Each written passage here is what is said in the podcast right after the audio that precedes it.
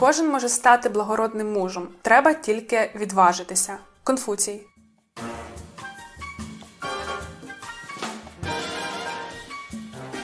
Ви слухаєте подкаст Макіавельки.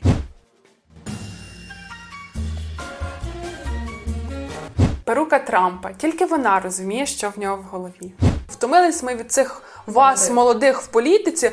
Політикою можна займатися вже тоді, коли тебе життєві пристрасті не турбують.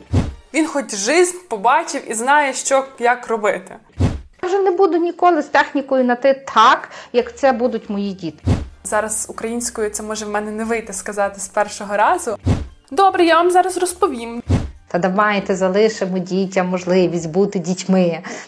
В свої 13 років вона написала 6 детективних книг. По одній з них знятий серіал. Якщо це не, не міграція за кордон, то міграція в себе. Come on, я в Мексиці. Ми сьогодні тільки то й робимо, що рекомендуємо.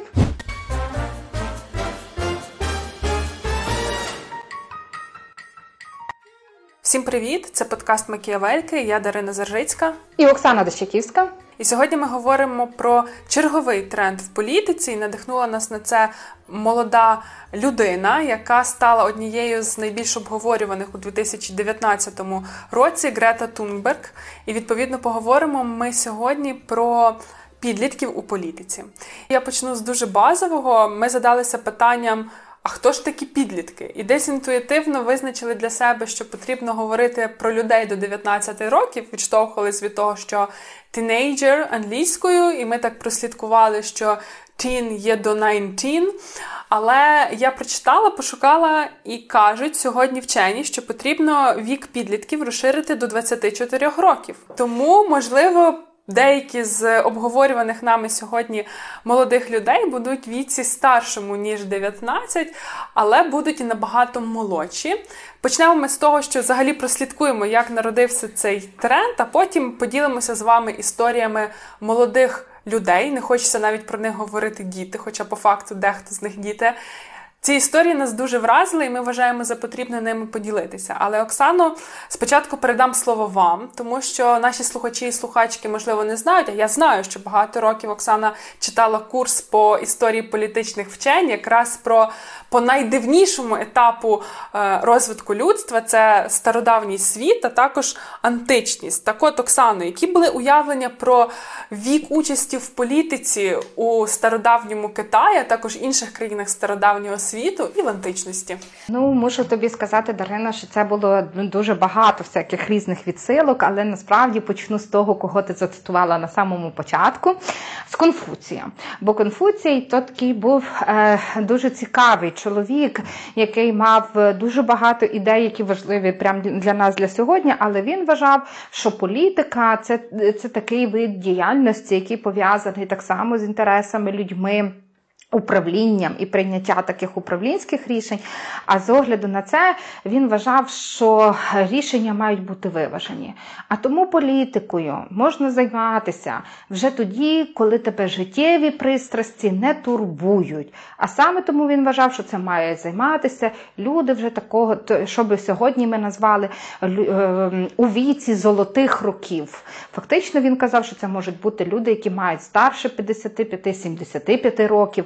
Бо тоді вже, значить, ти можеш спокійно виважено, з огляду на свій досвід, сприймати такі рішення, які стосу... можуть стосуватися всіх. Ну тут треба ще правда одну штуку відзначити, що насправді і в стародавній Греції, і в стародавньому сході все-таки право оцього прийняття рішень участі в політиці воно надавалося чоловікам. Тому йшлося передовсім про мужа, так навіть у твоїй цитаті жінки з'явилися вже значно пізніше на політичному обрії, але оце, оце питання е, віку воно було доволі актуальне. Насправді, питанням віку це могло бути не сам фізичний вік, скільки статус одруженого чоловіка, тобто, коли ти вже міг завести сім'ю, ти міг ставати, вчитися нести відповідальність. Так само це було пов'язано із уявленням коли ти набуваєш цього повноліття, воно було дуже різне в різних е, в різних суспільствах і різних народах. Але ще додам, що насправді е, вже від моменту появи виборів і виборчого права вік так само кого хто може балотуватися або хто може брати участь у виборах, просто голосувати, він так само змінювався. Наприклад, ще зовсім недавно можна було брати участь у голосуванні при досягненні 21 року. А вже тепер більшість країн відмовилися від цього і знижили виборчий вік. Фактично, майже всюди тепер це є вік 18 е, років. Але тут на тому ще час не спинився, тому що сьогодні ми знаємо про ще одну дуже демократичну партисипативну практику, такі як громадські бюджети в місті. наприклад, у місті Львові голосувати за бюджети міста можуть по досягненні 16 років. Тобто ми спостерігаємо це, це такий тренд омолодження політики, який стосується стосується в першу чергу участі у житті громади, але в тому числі як е, участі у прийнятті рішень чи можливості брати участь у виборах. О, десь так. Тобто, насправді, е, якщо говорити про якийсь такий ідеальний вік то може він е, для участі в оцій в політиці, то він буде так само дуже бач, бачимо, що він змінювався, в кожного він свій, але десь можна так узагальнити, що це вік дорослого коли ми можемо приймати рішення. Коли ми стаємо дорослими, то цікаве питання, тому що е, особливо в нашому контексті, бо Ярослав Грицак, наприклад, сказав, що ми завжди хочемо бути підлітками. І зрештою, ми повертаємося до якихось таких речей і мрій, які ми мали в підлітковому віці. Тому, може, кожен раз романтик і завжди повертається до того підліткового віку. По-моєму, Гаврилишин говорив про те, що потрібно зберігати дитину в собі, тому що дитячість вона дає нам здатність цю дивуватися світові, і ми не старіємо. З цим можна погодитись, от здатність дивуватися світу, і це мені здається дуже важлива річ, особливо сьогодні, коли в нас стільки е, невизначеностей, стільки невідомих речей, то не сприймати це все як рутину дуже дорогого варте. Але от якщо ми знову ж таки повернемося до якоїсь історичної ретроспективи, то в який момент чи можемо ми знайти якусь точку, коли ем, ми почали говорити про те, що політика це може бути і справою молодих, тому що все-таки до досить довгого часу політикою займалися люди переважно старші. Хоча, знову ж таки, ми в минулому випуску згадували, що дуже довгий час е, все-таки переважно форма правління була монархії в багатьох країнах. Візьмемо Європу, так це переважно були монархії. І в монархії така справа, що ти королем можеш стати в два роки. Тому тут не дуже показово. Але ти не будеш правити. Все але одно в тебе буде регент, ти будеш стати, станеш королем, але ти досягнення певного віку ти все одно не можеш правити. І тому тут насправді воно то ніби є, але ти не суб'єктний, скажімо так, в той момент. Ну, в принципі, деколи і дорослі люди, і старшого віку можуть бути не суб'єктними. Це така сумна правда життя. Але все-таки, якщо розглядати окремо монархія, успадкування влади, це одне, але політика в розумінні того, що ти обираєш собі це як професію, все-таки, як на мене, досить довгий час це була справа людей е, старшого віку. Ти знаєш, мені видається, що це е, теж е, типовий випадок, тому що е, ми жили в знаєш, якійсь такій е, своєрідній суспільній піраміді Маслоу. Та? Е, тому що е, я, е, оце політика це був певний вищий щабель від якихось там досягнень твоїх соціальних або економічних. А ти коли їх міг досягнути, досягнувши певного віку? І це ті штуки, які були пов'язані. А зараз мені видається, відколи знову ж таки з'явився телевізор, відколи з'явилося більше таких громадських просторів. Відколи ми почали почали розширювати оцю нашу суспільну рамку, скоротився соціальний час, як ми вже так само говорили раніше. З того моменту насправді з'являється можливість е, з'являється можливість для участі молодих. Більше того, ми останні роки постійно говоримо про те, що нам треба міняти ціннісну рамку, нам треба міняти практики, і що нам треба щоб відбувалася ця зміна поколінь, і тому що покоління демонструє демонструють якусь іншу ціннісну парадигму.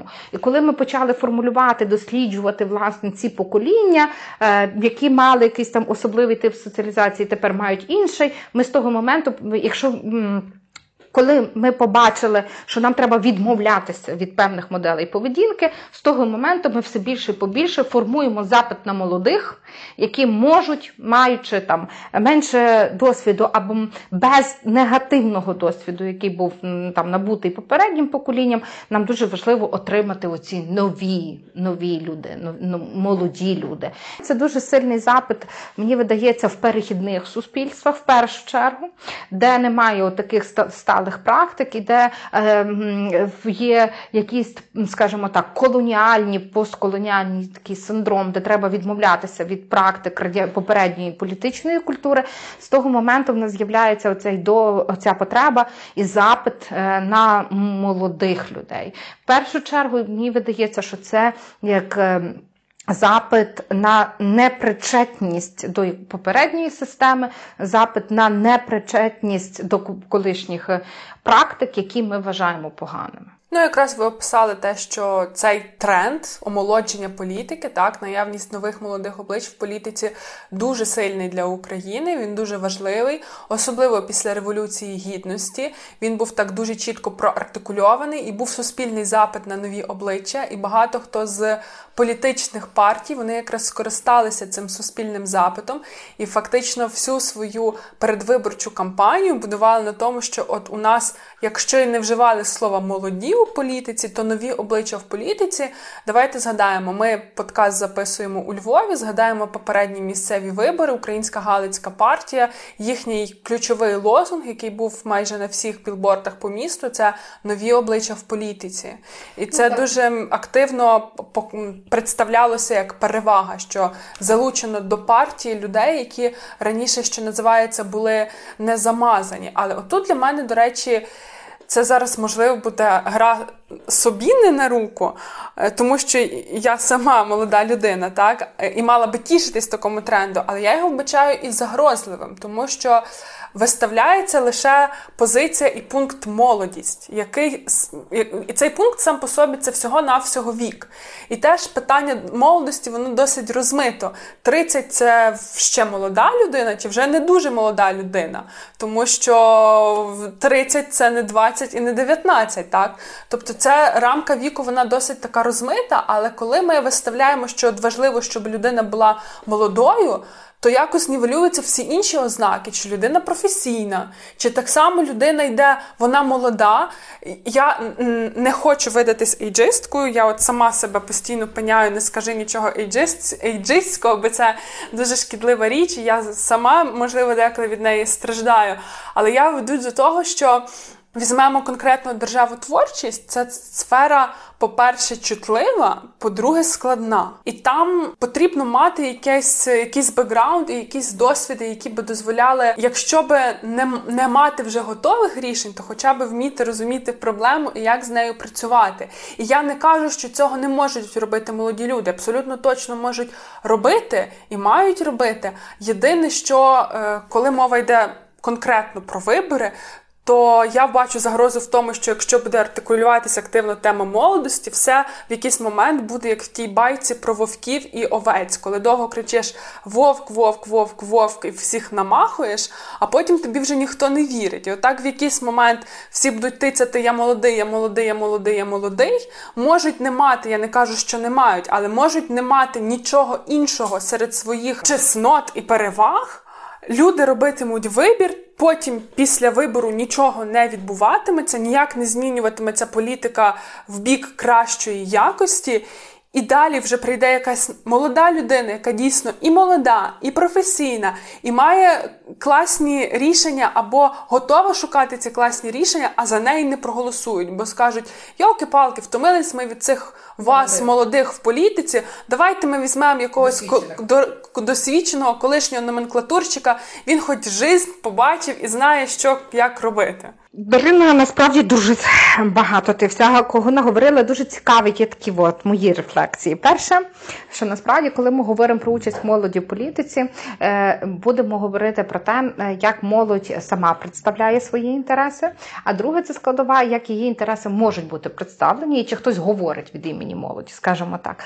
І мені видається, що це таке доволі е, складне питання, і запит на молодих він ще з одною штукою пов'язаний, яка називається демографічна структура суспільства. Тому що е, це демографічна структура суспільств сьогодні, особливо там в розвинутих країнах світу, показує нам е, доволі серйозне підвищення якості життя, охорони здоров'я медицини, а це впливає на подовження віку людей. І насправді е, структура така, що людей середнього старшого віку, в тому числі в Україні, набагато більше ніж молодих людей. Насправді, а тут теж така штука, бо ми своє майбутнє, ми людство, ми прив'язуємо з молодими поколіннями. І тому нам дуже важливо, коли ми говоримо про майбутнє, ми автоматично говоримо про те, що нам потрібні молоді люди.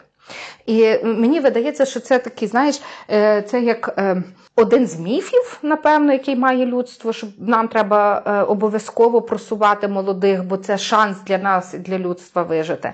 Але так само це ще одна така штука, тому що. Світ змінюється. І дуже раціоналістична річ, тому що змінюється світ, і його його змінюють, і його краще розуміють ті, хто в цьому соціалізується. Тому потрібні молоді.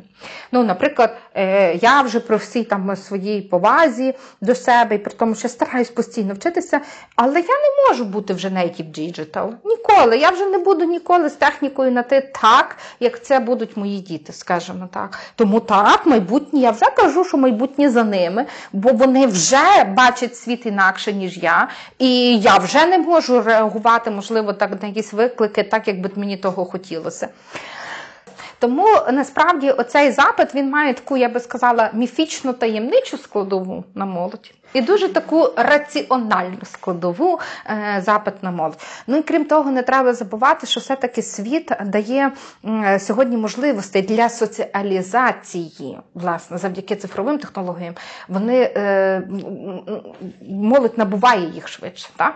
Права дитини, ми теж про них говоримо. Так? Коли дитина в третьому класі чи там в другому точно знає про свої права. Вона буде їх захищати.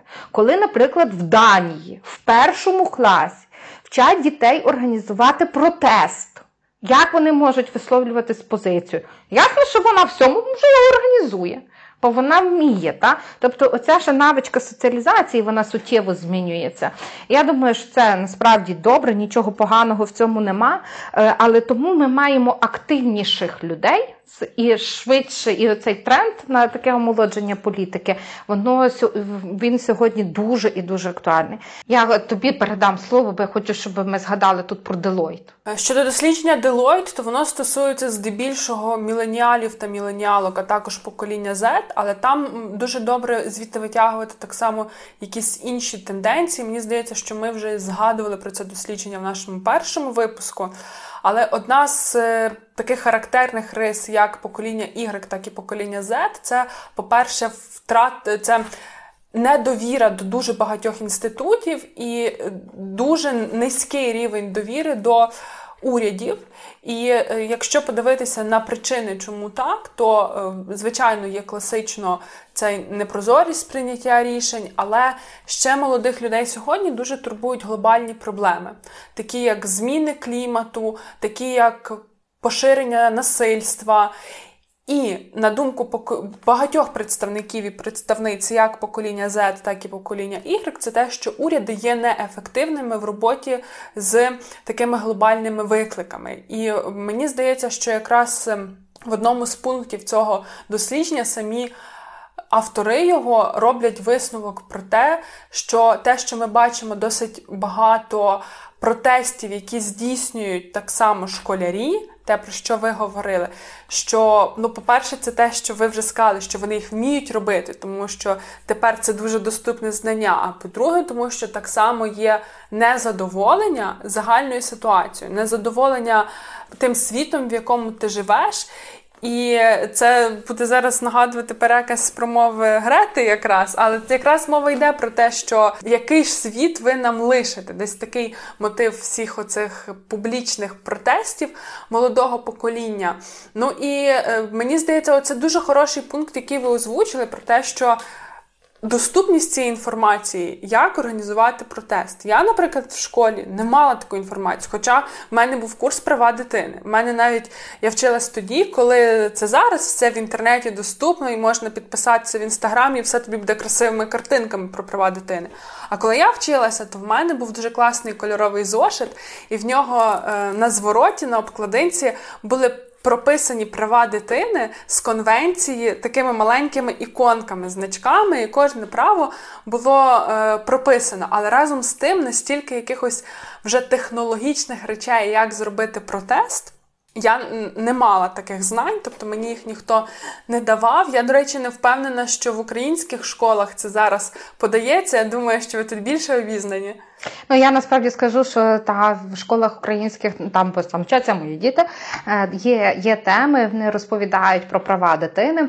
Це дуже цікавий момент, бо, наприклад, мій Богдан може мені чітко сказати, де є використання його труду, трудове, його сили, а де він має свої робочі обов'язки. Мені подобається. Насправді, що він вміє це розрізняти. Але ем, але ще такого, прям як протести, мені видається, що в нас просто в того ми ще не дійшли до такого, знаєш, доступного інструментарію, щоб працювати з дітьми. Бо тут теж ну, світ змінюється. Вони native digital, їм же не текст розказувати треба. Їм треба якось це по-іншому пояснювати такий зрозумілий спосіб. Я думаю, що ми ще до цього прийдемо. Ну і знову ж таки, я думаю, що мій Богдан буде знати, як зробити протест. Він же знає, що таке агітувати за громадський бюджет. Е, він знає, як що таке листівки, з ким як спілкуватися. Я думаю, що не, не, не насправді не він один, але це оцей феномен, що так, це буде трошки це вже так зване покоління альфа, але воно буде ще інакшим, скажімо так, і в політичній площині. Ну чесно, я дуже рада в тому, як змінюється ця наша реальність, що вони мають такі знання і такі розуміння, і такі досвіди, як агітувати за проект на громадському бюджеті. Якщо говорити про власне цих е, молодих людей в політиці, то мені видається, що є дві речі, можливо, які би я хотіла відзначити. Е, по-перше, це оце це знаєте, така така міфічна складова, що ем, е, яка має раціональні абсолютно корені в тому, що це наше майбутнє, і насправді у, у всіх, скажімо так, культурах, історичних традиціях в нас є таке уявлення, що діти то святе. І тому ми завжди будемо дбати про те, що говорять, дроблять діти, тому що з цим ми пов'язуємо свою безпеку, в тому числі. І е, те, про що ми вже з тобою так само говорили, е, це те, що насправді е, вони мають трохи інші цінності, за які, за які вони вболівають більшою мірою, ніж ми. Саме тому підлітки дуже активно виступають за екологічні проблеми. І от Грета, про яку ми сьогодні з тобою згадували, вже вона якраз вона дуже чітко є е, обличчям оцього підліткового молодіжного руху, які розуміють, що так чи інакше е, ми приносимо планету в жертву. І якщо ми хочемо виживати як людство, ми мусимо щось робити. І оця теж насправді це теж ще один оці такий, знаєш, ціннісна така парадигма, бо вони нам її змінюють попереднім поколінням, я маю на увазі, що ми живемо тут не в своє задоволення. Ми живемо для майбутніх поколінь. А це те, що дуже не так давно, е, ну це такий образ, що ми живемо тут і зараз. Воно насправді теж е, з таким споживацьким суспільством було нам нав'язано. Жити тут, розвиватися тут, е, працювати тут, насолоджуватись тут. Ми насправді в Україні трохи відстаємо від того тренду. Ми тільки зараз то починаємо розуміти, що треба жити тут і зараз, а не очікувати, що моїм дітям стане краще. Та? А от там в Європі вже якраз оце, цей тренд змінюється. Треба розуміти, що ти живеш не лише для себе, ти маєш щось лишити майбутнім. То може ми маємо більше шансів. Ми просто в цей тренд так до кінця не зайдемо. Ми відразу скочимо в тренд збереження планети. І нарешті, нарешті будемо попереду. Тут е, як з тими кульочками, знаєш, коли там почали просити в супермаркетах менше користуватися кульочками, то е, деякі е, з споживачів споживачів і покупців казали: Блін, та я що ну лиш навчилася, що то зручно. Та? Е, ну, В цьому перевага України не лише в екологічному тренді, в тому, що ми з одного випадаємо, а з другий не попадаємо і можемо перескочити. Це унікальність української ситуації, насправді, оцей спосіб е, шукати рішення. І то ще одна дуже хороша штука, е, чому, чому ми більше і більше відкриваємося для участі молоді. Бо ти правильно сказала, бути дитиною. Що таке бути дитиною? Це творчість, це креативність, це відсутність негативного досвіду. Знаєш, от є такий добрий анекдот, коли там е, для дітей є такі розвивальні вправи, коли там, знаєш, е, треба кружочок просунути в круглий отвір. Та? Mm-hmm. Шестикутник, шестикутний. І от Ти сидиш, ти знаєш, що круглий має лізти в кругле, а дитина не знає, і вона його пропхає в шестикутний. І це теж буде її рішення, розумієш? Тобто оця здатність створити, шукати нові інноваційні рішення це теж те, що належить підліткам. Е, вони не мають негативного досвіду, вони не знають, що тут з них будуть сміятися, а так робити не можна. Вони йдуть і роблять, і це в новому контексті в цьому дає абсолютно інші відповіді. Тому ми любимо молодь. Це як з вивченням іноземних мов. Дитині вчити важче легше навпаки, тому що не боїться помилитися. Ну і е, так само про те, що ви говорите, що це креативні підходи. Ми якось так почали говорити більше про полі... з полі... молодь в політиці, підлітки в політиці. Загалом, мені здається, з ракурсу того, що це там голосувати або обиратися, кандидувати. Якщо ми візьмемо ту саму Грету Тумберг, то вона не про голосування наразі, але вона про активні задавання порядків трендів і порядків денних. І таких дітей, таких ну, це не діти, це підлітки, молоді люди, їх не гретою єдиною, що називається, їх ще є. Кілька, і я пропоную перейти до до їхніх історій, щоб так само може в кінці ще зробити якийсь е, висновок, чому підлітки йдуть в політику і чому підлітки займаються не тим, що дивляться з дня в день в TikTok, а якимись корисними і деколи небезпечними справами. Дарина Заржицька, Оксана Дащаківська, подкаст Макіавельки. Я тоді почну, і почну я з того, що е, насправді е, ми оцей коли скажімо так, підлітків е, і використовували та, в політиці, але це теж породило цей тренд. Ми згадаємо е, сьогодні е, період загострення та стосунків СССР і США, кінець. Середина 80-х років ХХ століття дівчинка Саманта Сміт написала листа Андропову, генеральному секретарю на той час е, комуністичної партії Радянського Союзу, в якому вона е, і просила запевнити її, запевнити світ в тому, що він не хоче, і СССР не хоче ядерної війни.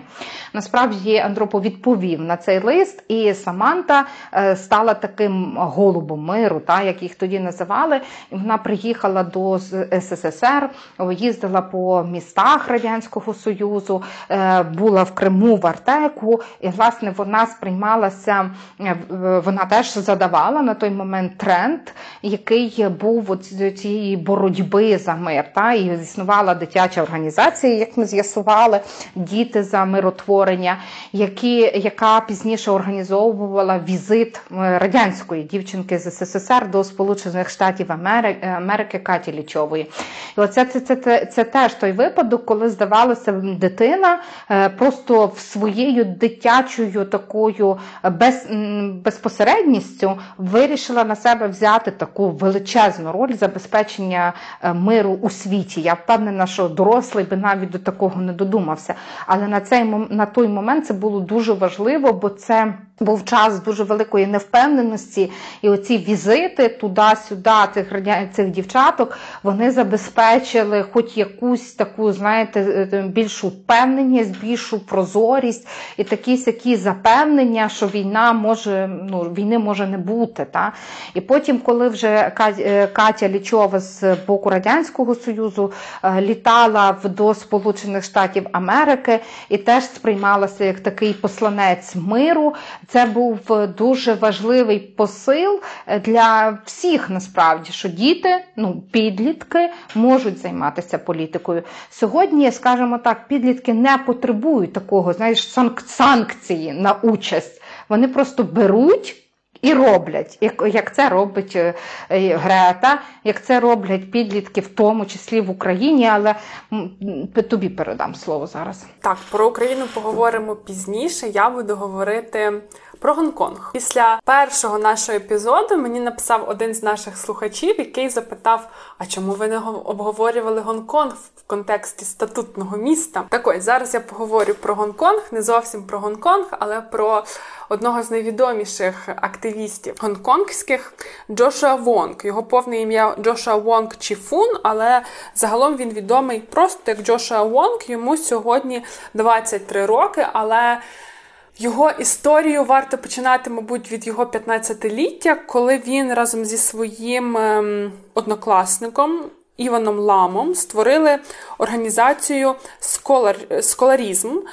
Це була група школярів та школярок фактично середньої школи, які виступали активно проти введення морального і національного виховання у Гонконзі. Це така навчальна програма шкільна, яка по суті є пропагандою комуністичних цінностей. А Гонконг, давайте такий зробимо короткий відступ. Раніше він був е, британською колонією і.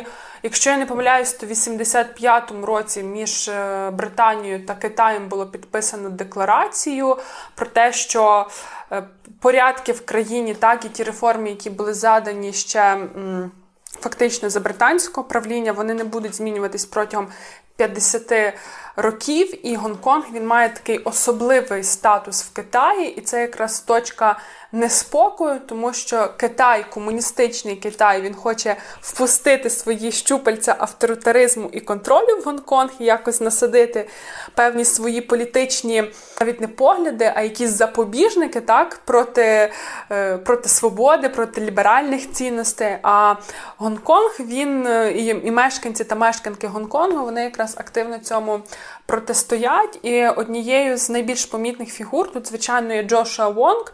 Він почав з цього сколарізму в 2011 році, коли йому було 15, він зі своїми.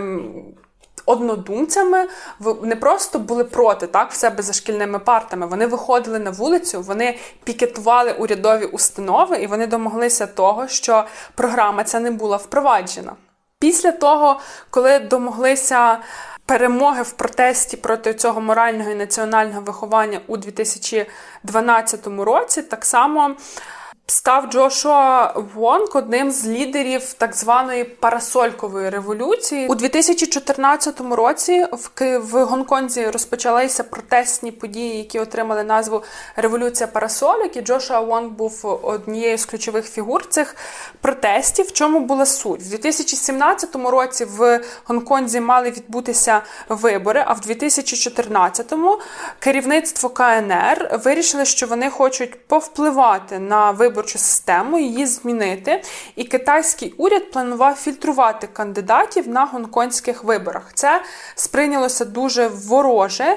І почалися протести. Лідером став Джоша, якому на той момент було 17 років. Я нагадую, що це Китай, де влада взагалі не цурається застосовувати методи насильства. І до того ж були спроби протестувати, якщо не помиляюсь, і в 80-х, і трохи пізніше. І це все, в принципі, досить швидко придушувалося. А тут настільки молода людина, 17 років, він починав все в 15, такий був типовий підліток. В 17 теж не особливо старше виглядав, але взяв на себе таку відповідальність, тому що, на думку Джошуа та інших прихильників цих цих протестів, таким чином Китай. Е, вмішуючись в виборчу систему, хотів порушувати декларацію, яка, яку було укладено з Великою Британією. Після протестів, взагалі, чому ще скажу, такий буде невеличкий офтоп, чому протести називаються парасольками, тому що різнокольорові парасольки використовували протестувальники та протестувальниці як захист від е, токсичних газів, які використовував уряд. Після е, парасолькової революції Джошуа так само був одним з засновників політичної партії. Зараз, в 2020-му, він вийшов з її лав. Партія називається Демосісто. Так само ще що важливо, це те, що Джошуа каже, що для нього в'язниці стали реальністю, тому що його досить часто арештовували на, на невеликі терміни. Там, наприклад, в аеропорту в Тайвані, коли він поїхав туди читати лекцію, йому її не дали прочитати. Заарештували, по-моєму, на 12 годин. Врешті лекцію він читав е, скайпом. І в 2017 році його арештували за антидержавну діяльність і засудили е, на на 6 місяців дитячої колонії з позбавленням права займатися публічною службою та балотуватись на виборні посади протягом 5 років. Оце Джошуа Вонг. Я всім дуже рекомендую просто загуглити це ім'я. Він виглядає дуже невинною дитиною, насправді. Я якось навіть не можу дібрати слово, але я б сказала, мабуть, делікатною дитиною, але при цьому брав на себе таку і бере на себе величезну відповідальність, тому що мені здається, одна справа, коли ти себе проявляєш в дуже молодому віці чи підлітковому віці як громадський активіст чи громадська активістка в ліберальній країні, в країні, де дуже хороша правова система, система захисту, і зовсім інша історія, коли це. Е, постійна загроза. Знаєш, мені здається, що в тих е, ну, в цих країнах е, з авторитарними такими режимами, з авторитарними способами здійснення влади, там напевно тільки на молодих і залишається розраховувати, тому що доволі там старші люди вони вже можливо мають такий досвід страху, гонінь, переслідувань і не завжди ладні зібратися. Знаєш, мені здається, знаєш, як ми говоримо про домашнє насильство, чому воно відбувається? Бо є оця, знаєш, вихована безпорадність, коли ти вже звикла така безпорадність, коли ти не можеш дати собі ради. Так само в тих авторитарних суспільствах там є оця вихована безпорадність людей, і тому там молоді люди вони е, здатні і вони мають будуть мати, знаєш, таку знову ж таки дуже символічну, але будуть мати підтримку тільки тому, що вони розривають коло безпорадності. Ну згадайте про коло безпорадності. Я знаю, ви теж бачили цей документальний фільм Дудя про Колиму. Так там якраз назва така Колима, родина нашого страха. І це, це теж добра метафора на цю безпорадність, але ще до Гонконгу. Загалом видима фігура Джоша Вонг, хоча е, він також має напарників і одну напарницю, які також є доволі публічними, хоча він обличчя номер один. Але тут варто сказати, що він, мабуть, таке обличчя цілого покоління, тому що загалом там було мало дорослих, назвемо це так, мало дорослих, і одну з причин я чула досить цікаву думку: це про те, що оце покоління це покоління тих, хто ідентифікує себе як. А, зараз українською це може в мене не вийти сказати з першого разу. Гонконгівці, о, вийшло. Гонконгівці. Тобто в них вже немає десь того згадування про те, як було за Великої Британії, чи чи немає якихось там апелювань до Китаю так само. Вони росли в тій реальності, коли ну от Гонконг це Гонконг. І вони десь так і позиціонують всі свої політичні пориви і всі свої політичні вимоги. Ну, знаєш, я тобі зразу скажу, що це напевно дуже важливо і для України, тому що в Україні ми теж говоримо, що нам потрібні політики, народжені в Україні, які не мають оцього спадку. І з огляду на вік України це будуть молоді політики. Це теж пов'язано з запитом, з тим, який в нас є сьогодні в країні. Ну я тобі тільки хочу сказати: тут ми згадаємо фонд відродження, який так само відслідковує за цим трендом і навіть провів е, таку цілу дискусію, яка називалася Активна в 16, і розповідав, е, знайшли і розповідали про кейси молодих людей, підлітків, які діють в Україні. І я теж розповім про такого Сергія Чагарова. Він антикорупціонер, але він з 15 років. Вчиться і контролює діяльність місцевої влади та бореться з корупцією в селі Гатне під Києвом. На нього навіть скоїв напад депутат сільради, публічно йому погрожував і звинувачував його через власне це те, що Сергій звинувачував депутатів у корупції. Йому на подвір'я закидали гранату. А він разом зі журналістами слідства інфо він все таки робив розслідування про те, як відмивалися гроші, як на, на в його селі, як здійснюються незаконні забудови в його селі. І мені видається, що це ну, село під Києвом, тому там, очевидно, дорога земля і дорогі е, ці ці всі оборудки вони потребували якоїсь такої корупційної складової, але те, що людина у 15 років усвідомлює, що корупція не несе нічого доброго, виходить і не боїться виступати один. Оце це, це, це, це, це теж той випадок, коли підлітки задають тренди.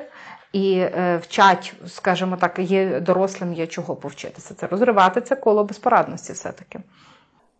Я, до речі, про цього Сергія я не чула до цього нашого подкасту. Я про нього не знаю, але я тепер обов'язково е, загуглю і навіть його зафоловлю, тому що це дуже цікаво. Це теж така тема доволі небезпечна.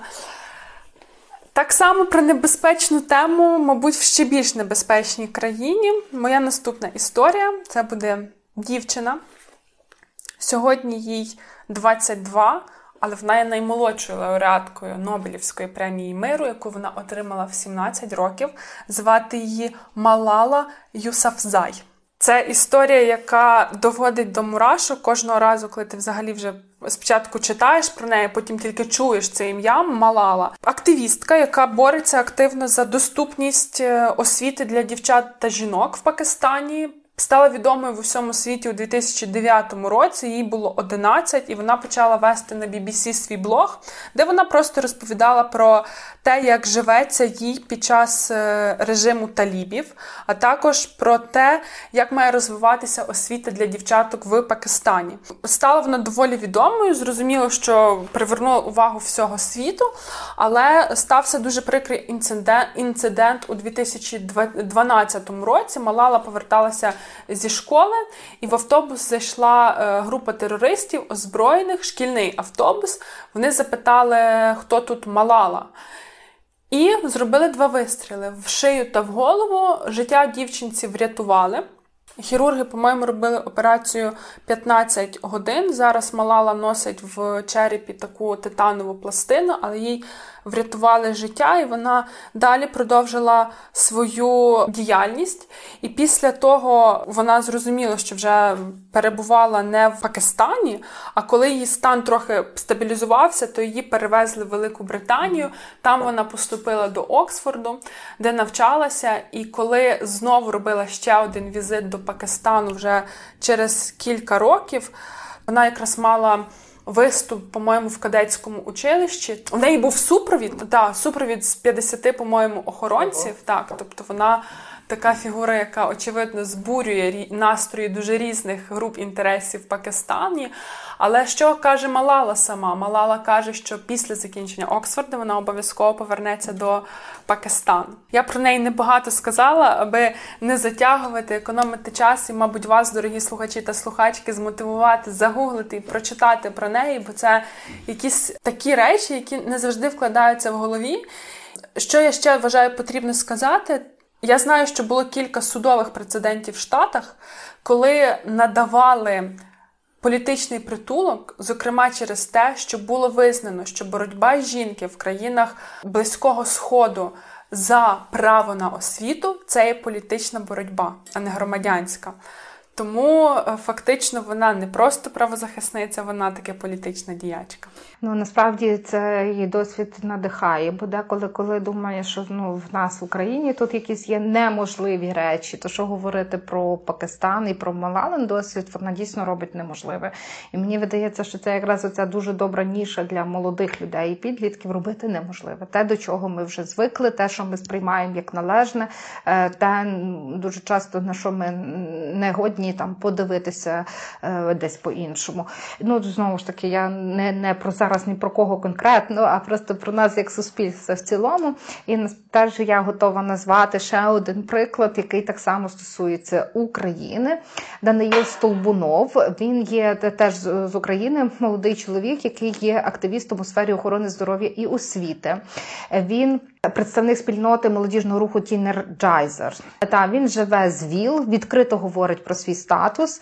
Е, він е, бере участь у заходах, які присвячені реформуванню охорони здоров'я. Е, він ініціатор і один з учасників молодіжної робочої групи Примос і працює активно в сфері сексуальної освіти та ментального здоров'я. Мені насправді цікаво, чи ця група зараз збережена і якось там працює при сучасному кабінеті міністрів і міністрові МОЗ, але важливо є те, що цей голос є артикульованим, що молодь в в особі Даниїла і організації самої представляє е, цей голос. І я думаю, що ми матимемо ще шанси, звичайно, так само про, про них почути і про е, ці теми, які для молоді дуже важливі е, говорити. Teenergizer як організація, вони мені дуже імпонують. Я за ними слідкую. Я теж всіх викликаю підписатися на їхні соціальні мережі. В них досить багато класного контенту. Моя наступна історія. Якщо про інших я раніше чула, то про цього молодого чоловіка я знайшла інформацію буквально при підготовці до подкасту, але теж мені дуже ця історія сподобалась. Вона трохи буде відрізнятися від попередніх і від моєї наступної. Джонатан Лі Крон. Чи знаєте ви такого хлопця? Ні, не знаю. Добре, я вам зараз розповім. Джонатан Лі Крон, він народився в березні 99-го року, тобто зараз йому скільки вже? Складне питання. Йому 25, якщо я не помиляюсь, так, йому 25, але він досить популярний був тим, що вже з доволі молодого віку, тобто десь з 15, мабуть, він почав вивчати різні політичні явища, бо загалом політикою він зацікавився ще 8 років.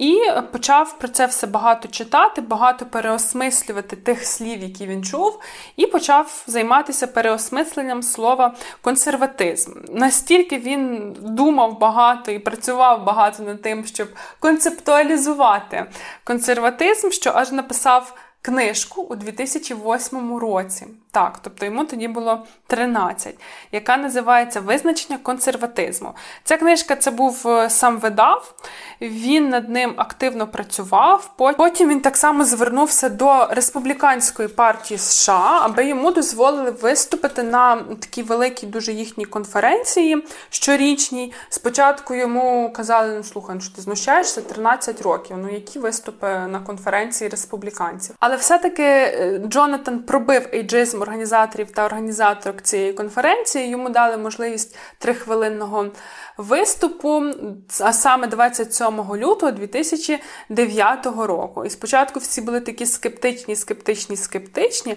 а потім жартували про те, що Джонатан є великою загрозою для лідерів республіканської партії, тому що пророкували йому дуже велике майбутнє. Але в час йшов, Джонатан дорослішав. І вже він видав ще одну книжку, звичайно, про консерватизм, вже яка називалась так само визначення консерватизму, але ще було додано буквально кілька слів в назву.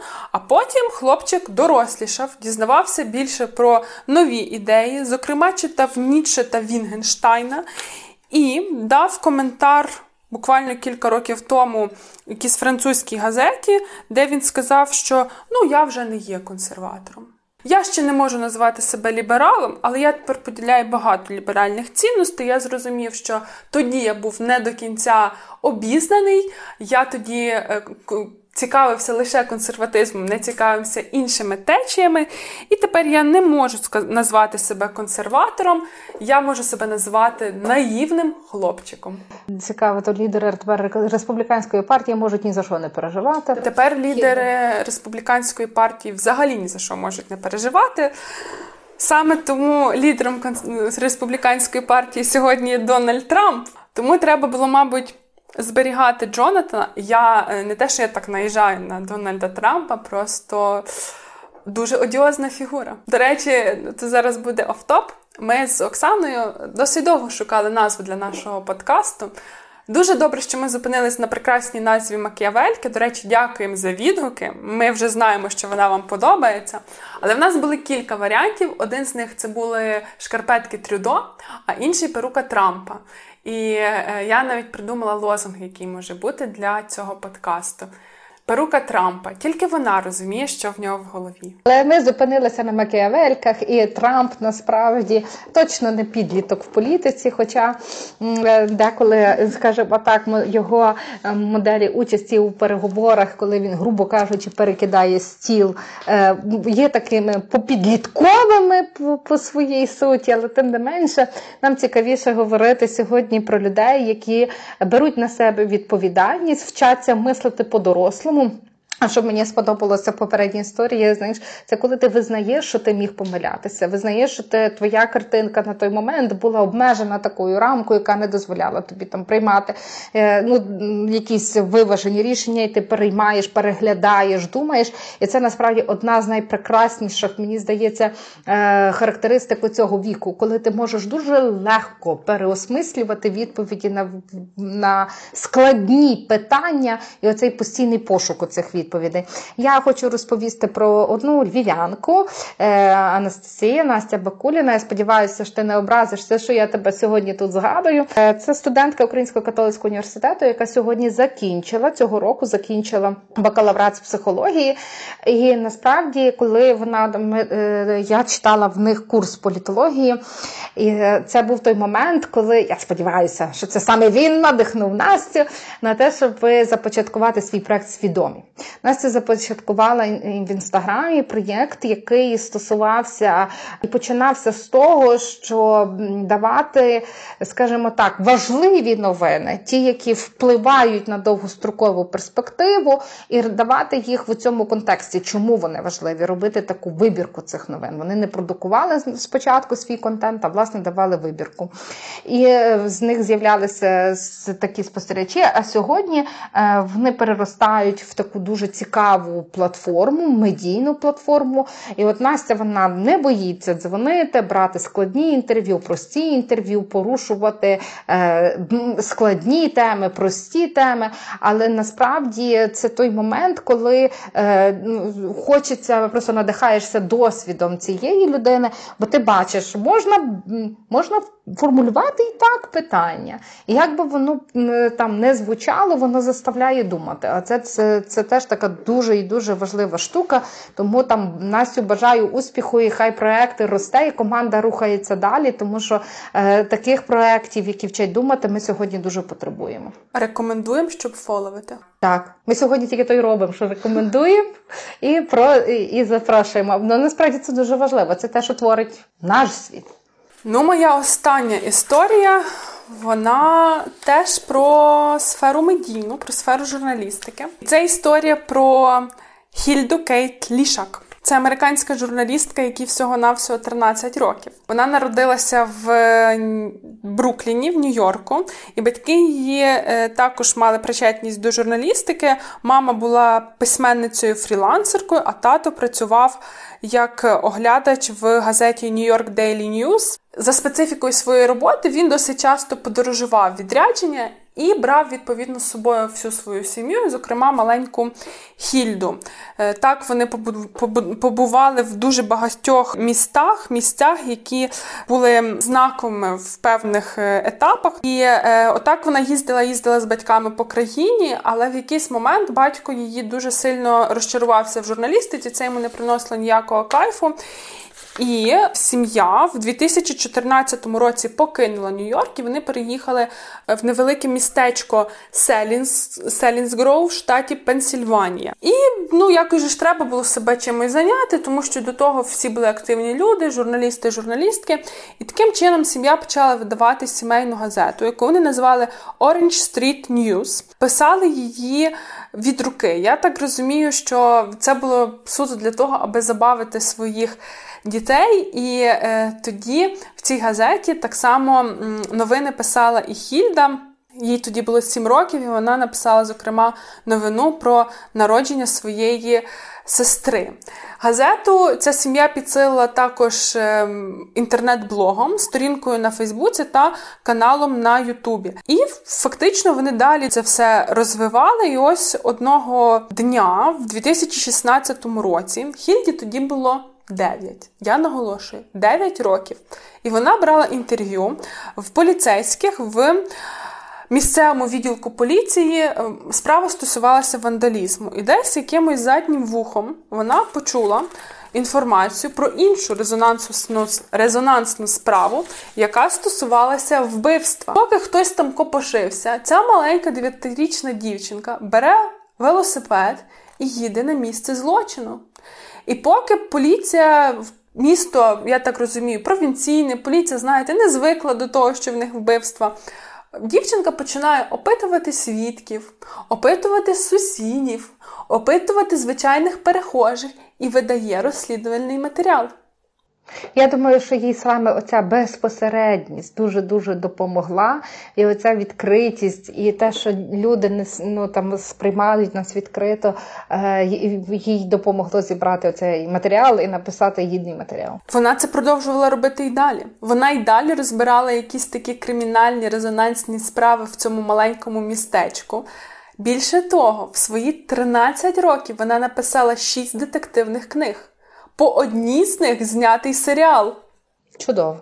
Ну я е, тобі хочу сказати, що це певно більше не про політичну позицію, а про громадські такі якісь компетенції, але це теж дуже важливий досвід. Але, але е, так само тут детективами не обмежилось. Я чому взяла її приклад? Ну насправді тому, що я постійно себе, скільки їй років, скільки років вона це робила. У мене постійно була така реакція, і я так все думала: ну така активність, активність, але де ж тут політика? Я її потім таки знайшла. Виявляється, жителі і жительки цього маленького містечка, вони що хочуть? Вони хочуть, аби їхнє е, місце, де вони живуть, мало тільки позитивний образ, аби воно привертало увагу туристів та туристок, аби дівчинка писала тільки про паради і місцеві ярмарки, і тому її сприймають з осудом. І отут для мене, пам'ятаєте, ми в першому епізоді говорили про те, що політика це також про визначення порядку денного, а також про те, які пріоритети в порядку денному. Тому мені здається, що з цього ракурсу її робота може вважатись також політичною, тому що вона активно впливає на порядок денний. І, можливо, це теж стає копняком поліції, щоб поліція розслідувала справи. Як мінімум, не менш ефективно, ніж вона. Так, крім того, е, тут є ще кілька її матеріалів, які вже безпосередньо стосуються політики, вона вирішила дослідити безпеку кордонів. І загалом національна безпека, безпека кордонів на півдні це її така топова тема. 13 років, я нагадую. Так ось вона зробила не просто матеріал, що давайте турбуватись про наші південні кордони. Вона поїхала туди. Я зараз не згадаю, яке це було місто, але це не важливо. Коротше, вона поїхала до кордону, і вона там йшла, теж спілкувалася з людьми, розізнавала інформацію, складала якесь своє враження, оформила це, це в матеріал, спробувала перетнути кордон. І вона його перетнула. Незаконно. Так. І зробила матеріал. Come on, я в Мексиці. Ви уявляєте? Ну, насправді ризикова дівчина. Я навіть боюся подумати, що би було, якби так робили мої діти.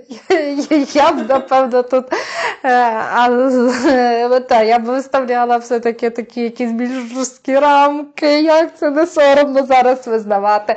Але дівчина ризикова, так. Е, знаєш, а мені е, от я хочу тут сказати, що насправді е, я впевнена, що є є слухачі і слухачки, які можуть сказати: блін, та давайте залишимо дітям можливість бути дітьми. Давайте вже будемо там серйозні дяді і тьоті займатися цими кордонами, тим всім, щоб не було дітей в цьому. Але знаєш, мені хочеться тут сказати, що якоїсь такої однозначної відповіді тут не буде, коли треба починати займатися політикою, чи коли вона займеться тобою, та в якому віці. Тут є е, дуже важлива оця річ, що все-таки давайте дамо можливість дітям. Розуміти, що таке політика, і хай вони вже самі вибирають, коли нею займатися. Та, ну, звичайно, тут все-таки Ну, це серйозний так був челендж перетнути незаконно кордон. Я все-таки за те, щоб безпека була, і вона і для дітей, в тому в тому числі, е, вона і для підлітків, бо ми говоримо сьогодні про них. Знаєш, я ще тільки один такий Рефрен тобі закину, собі закину е, додумання, бо ми дуже часто, і я, наприклад, е, дуже багато досліджень зустрічаю на ці теми. А чи представлені молоді люди політиці, чи є інтереси молодих людей політиці? Напевно, про жодну іншу цільову групу не дбають, як про молодь. І от в Україні насправді вдалося дуже, е, чому в тому числі чому Зеленський виграв, тому що йому вдалося дуже серйозно мобілізувати цей молодіжний потенціал.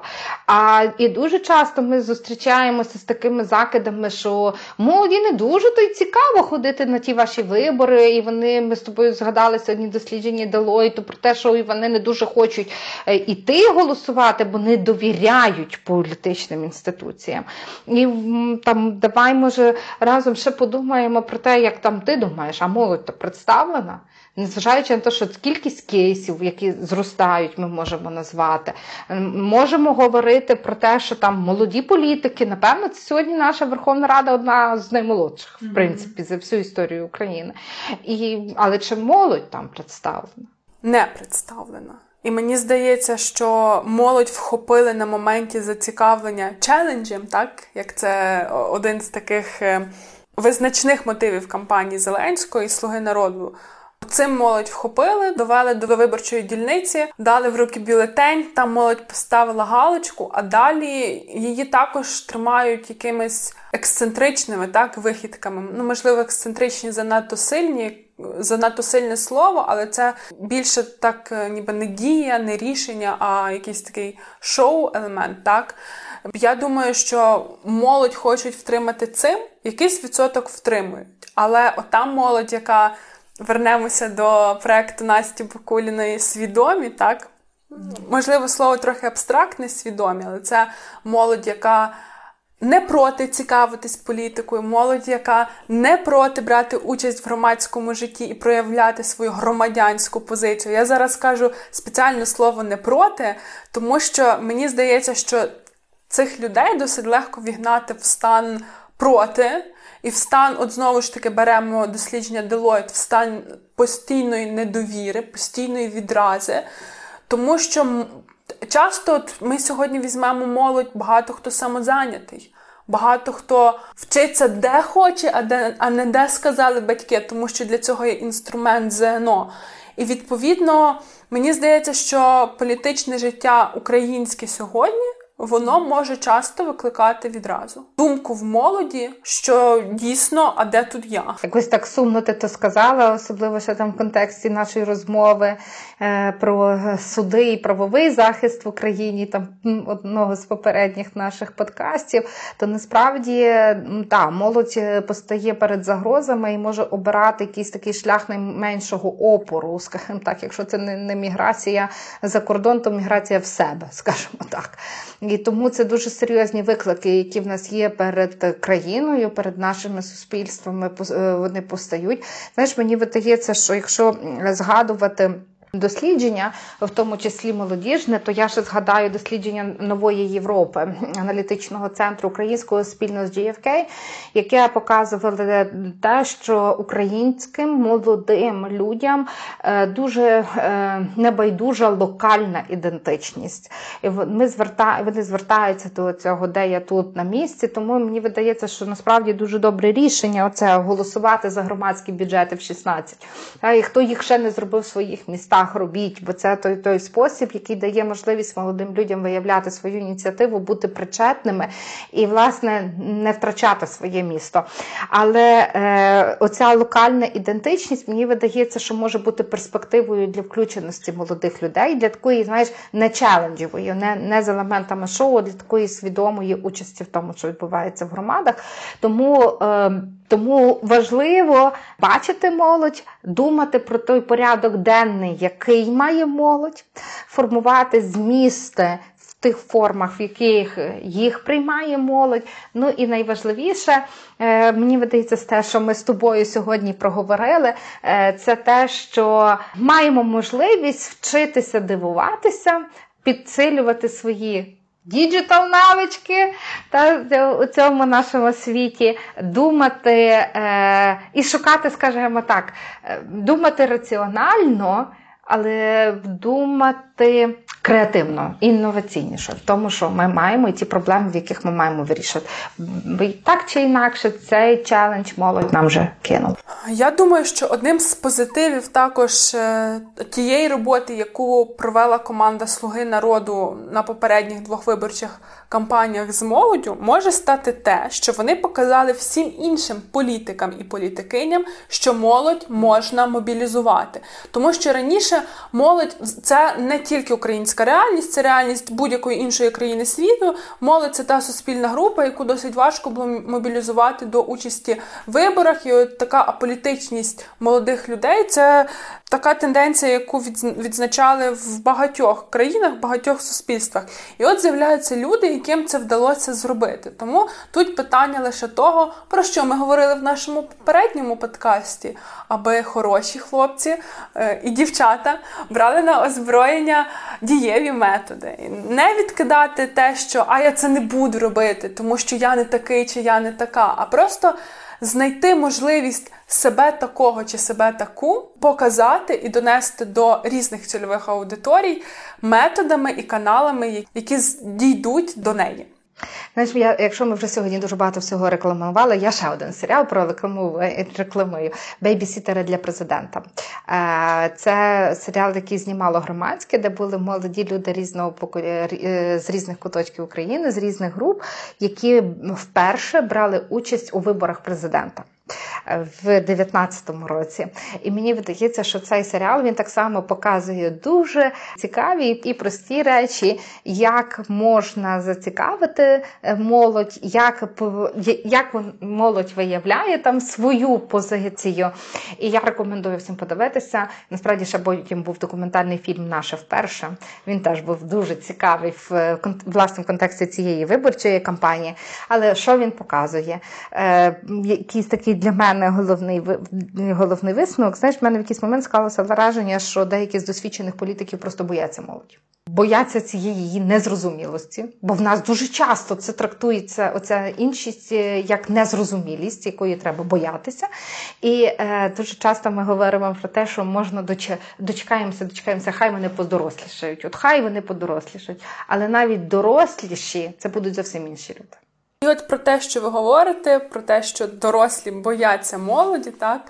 Маємо нещодавню новину зі Сполучених Штатів Америки. Як от ми не можемо назвати імена цих людей, тому що їх дуже багато, а саме їх близько, мабуть, 13 тисяч це підлітки у Штатах, які через соціальну мережу TikTok зірвали один з передвиборчих заходів Дональда Трампа, коли він розраховував на те, що в нього буде 19 тисяч відвідувачів та відвідувачок, а прийшло тільки 6 тисяч. А чому так сталося? Тому що, як сказав політтехнолог Стів Шмідт, Тінейджери по всій території США замовляли білети на оцей захід за участю Трампа, хоча насправді не мали наміру брати в ньому. Трамп прийшов, він то розраховував на повну залу, на аншлаг. Його штаб, по-моєму, навіть створював спеціально простори на відкритому повітрі, або хто, бо хто не зможе попасти, той може послухати десь там. А прийшло всього 6 тисяч. Ось вони. Знаєш, це такі моменти. Е нетрадиційні. Я не впевнена, що я б додумалася купити білети і не йти. Просто щоб не йти. А добре, добре, можемо маємо нову таку реальність і мусимо з нею взаємодіяти. Я е, дякую зараз всім, хто був з нами. Ми сподіваємося, що як мінімум наші історії е, надихнули вас так само не зупинятися, діяти, е, творити, малювати і витворяти, в тому числі в політичній і громадянській площині. Але ми завжди е, просимо і говоримо про те, що ця дія має бути раціональна. Та? І шукайте команди однодумців. Слухайте нас в iTunes, SoundCloud, Google і Apple Podcast. Дуже будемо вдячні вам за коментарі, відгуки, оцінки. Продовжуйте обговорення цих тем, які ми сьогодні сьогодні порушуємо. Е, тегайте нас з Дариною в дописах сторіс, розказуйте друзям і почуємось. Па-па!